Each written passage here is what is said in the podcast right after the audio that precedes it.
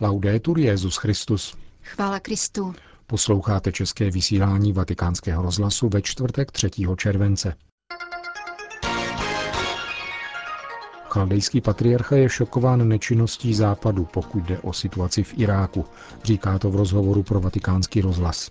Papežská univerzita má vůbec poprvé ve svém čele ženu. Stala se jí řeholní sestra profesorka Meloniová. Význam a účel srpnové apoštolské cesty papeže Františka do Jižní Koreje přibližuje státní sekretář svatého stolce kardinál Pietro Parolin.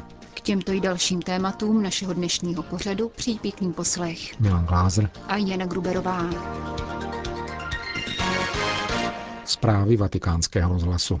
Bagdád. Iráku hrozí občanská válka, říká pro vatikánský rozhlas babylonský patriarcha chaldejské církve Louis Rafael Sako. Arcibiskup Sako je hlavou v současnosti nejvíce ohroženého křesťanského společenství na Blízkém východě. Irák dnes prožívá chaotickou situaci a směřuje k rozdělení. Kurdistán už je delší dobu nezávislý. Sunnické provincie nejsou pod kontrolou ústřední vlády. Jich je stabilnější, protože jej téměř celý kontrolují šíité. A my křesťané nevíme, kam patříme. Máme strach. Systém je křehký a nevíme, kdy exploduje. Riziko občanské války mezi sunity, šíty a dalšími je veliké. Jediným řešením bude nakonec rozpad země do tří částí. Patriarcha není jediný, kdo počítá s občanskou válkou. Když se na břehu Eufratu zeptáte jakéhokoliv kolem jdoucího, řekne vám to samé.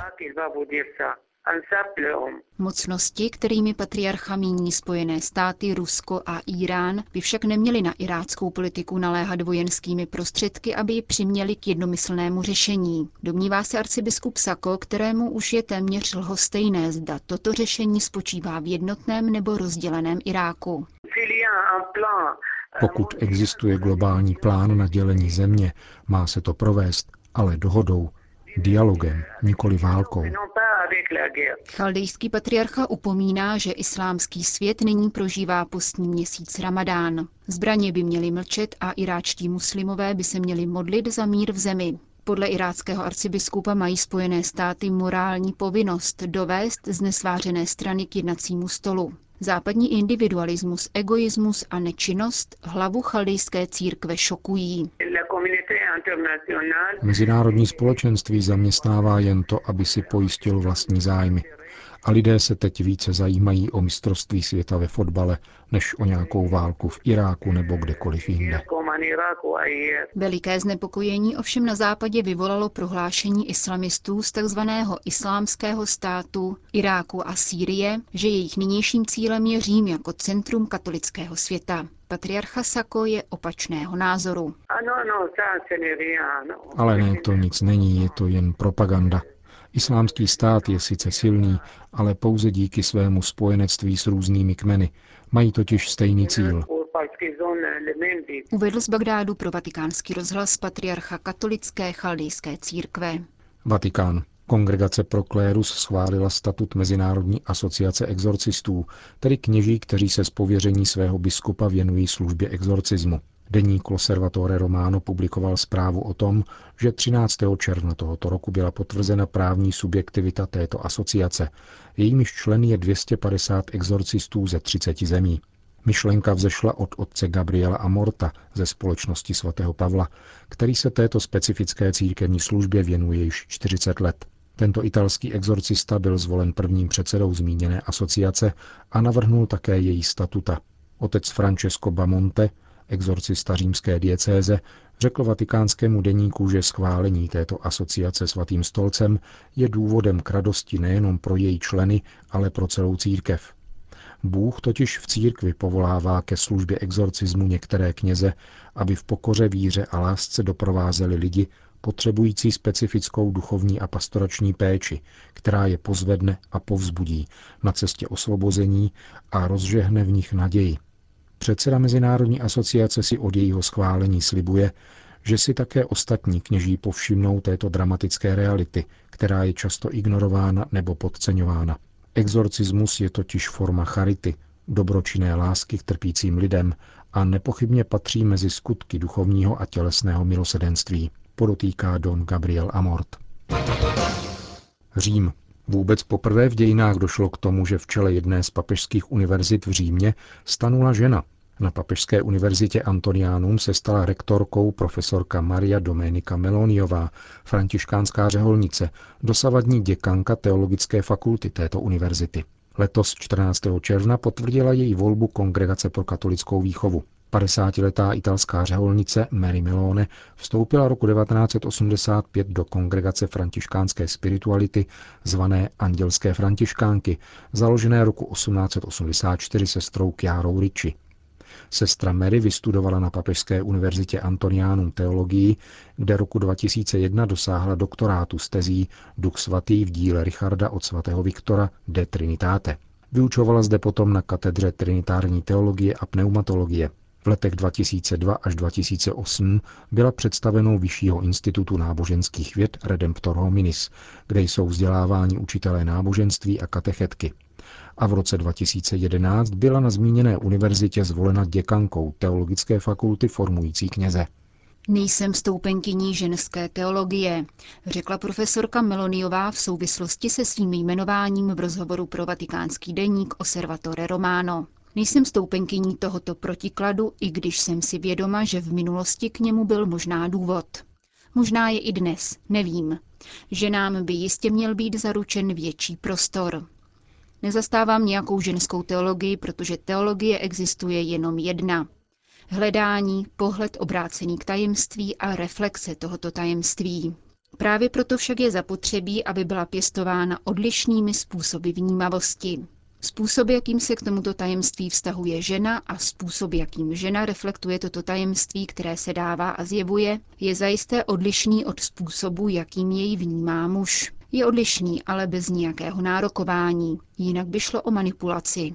Teologie je naopak disciplínou vyžadující poctivost každého, kdo stane tváří v tvář tajemství, říká první rektorka Papežské univerzity Antoniánum, řeholní sestra, profesorka Mary Meloniová.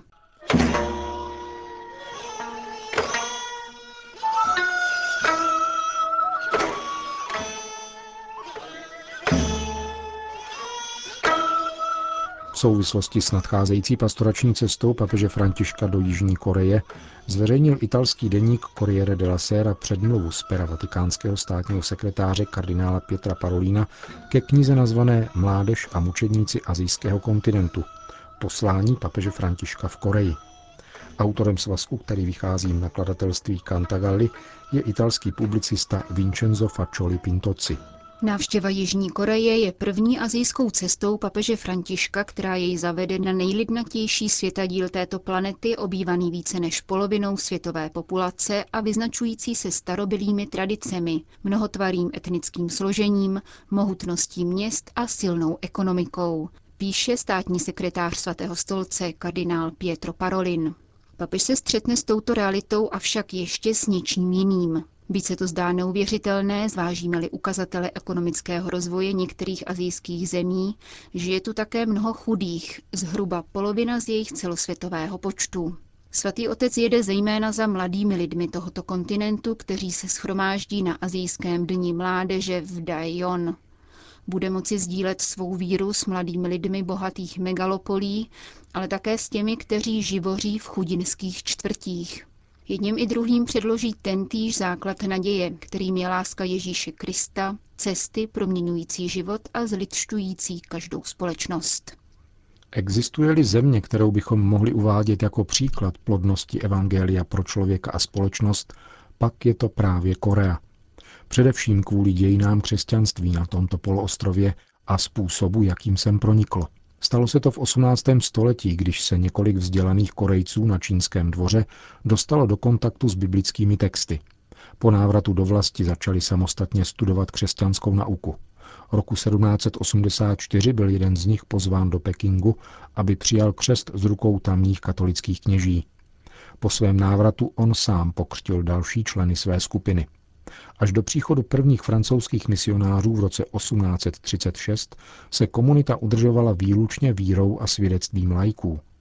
Na křesťanství oslovovali pravda, láska, morálnost a úsilí o možnost nápravy složité situace, do níž se propadala tradiční společnost se svou hierarchickou stratifikací. Před příchodem Evangelia bylo nemyslitelné, že by šlechtici a páni sedávali po boku otroků, že by se lidé z různých společenských vrstev měli rádi nebo se vzájemně podporovali ve svých potřebách, jak se to naopak dělo v korejských prvních křesťanských společenstvích. Korea se od křesťanství naučila rovnosti lidských bytostí, kultuře lásky a odpuštění. Také bolestné období pro následování v 18. a 19. století z korejských věřících nevymítilo odvahu ke svědectví a lásku k národu, jak dokazuje život mučedníků, které blahořečí papež František poté, co již dříve jiné z nich kanonizoval svatý Jan Pavel II. Láska ke Kristu a láska k vlastnímu lidu, Víra a její sociální přetlumočení byly stálými rysy korejské církve v době japonské okupace a korejské války, která poloostrov rozdělila ve dví. Církev měla vždy na srdci dobro své země a po druhém vatikánském koncilu ještě výrazněji přispívala k jejímu rozvoji a podněcovala ji na cestě demokracie a spravedlnosti. To vše vysvětluje, proč korejská církev za méně než 50 let vzrostla z jednoho na 11% populace. Navíc je nutné upozornit, že mezi intelektuály, akademiky, ekonomy a tak dále je tento procentní podíl ještě vyšší. Jak jednou řekl profesor Thomas Han, korejský velvyslanec u svatého stolce v letech 2010 až 2013, Korea je možná jedinou zemí, kde katolická církev roste ruku v ruce s ekonomickým vzestupem. Často se říká, že s nárůstem ekonomického blahobytu a materialismu víra ubývá. Korea toto tvrzení vyvrací, protože tu s hospodářským růstem rostla také křesťanská víra. V nedávné době proběhla připomínka půl století diplomatických vztahů mezi Svatým stolcem a Korejskou republikou, které byly navázány 11. prosince roku 1963. 50 let po tomto datu se horštičné zrno korejské křesťanské komunity, zavlažené krví mučedníků a díky zárukám neomezené svobody vyznání, proměnilo v košatý keř s mnoha větvemi a původně misijní území se změnilo v misionářské. Korejští kněží a lajci přispívají k poslání Všeobecné církve v Latinské Americe, Africe a po celé Asii. A také proto se papež František v duchu vycházení na existenciální a geografické periferie touží setkat s korejskou církví, aby ji ještě více zapojil do díla evangelizace a mírového úsilí. V tomto ohledu nadále naléhavě Boha prosíme o dar míru mezi oběma Korejemi za to, abychom se jednoho dne mohli radovat z naprostého respektování lidských práv v každé části poloostrova. Přejeme si, aby se otevřely cesty dialogu, aby se neúnavně hledaly styčné body a stále možná řešení, aby neustávala humanitární pomoc obyvatelstvu zasaženému hladomorem, aby ve všech převládla dobrá vůle a uznali se navzájem jako bratři jediného národa. Do Koreje nepřinesli evangelium konkvistadoři nebo cizí misionáři. Sami Korejci vyhledávali a šířili evangelní poselství, které se stalo základem pro velký lidský a hospodářský rozmach. V korejských dějinách se můžeme rukou dotýkat skutečnosti, že evangelium je schopné přizpůsobit se jakékoliv kultuře, dozrávat v ní a odpovídat na nejhlubší očekávání a touhy národů. V neposlední řadě to vidíme také na způsobu, jakým Korea, Čína a mnohé další části Ázie i celého světa reagují na svědectví papeže Františka. Petrova nástupce, který přichází z konce světa, v každé zemi milují. A s ohromením musíme konstatovat, že poté, co spatřili jeho milosrdenství, radost, lásku k nemocným a chudým lidem, se mnozí Korejci a nejenom oni začali zajímat o katolickou církev, aby přijali křest píše kardinál Pietro Parolin pro italský list Corriere della Sera.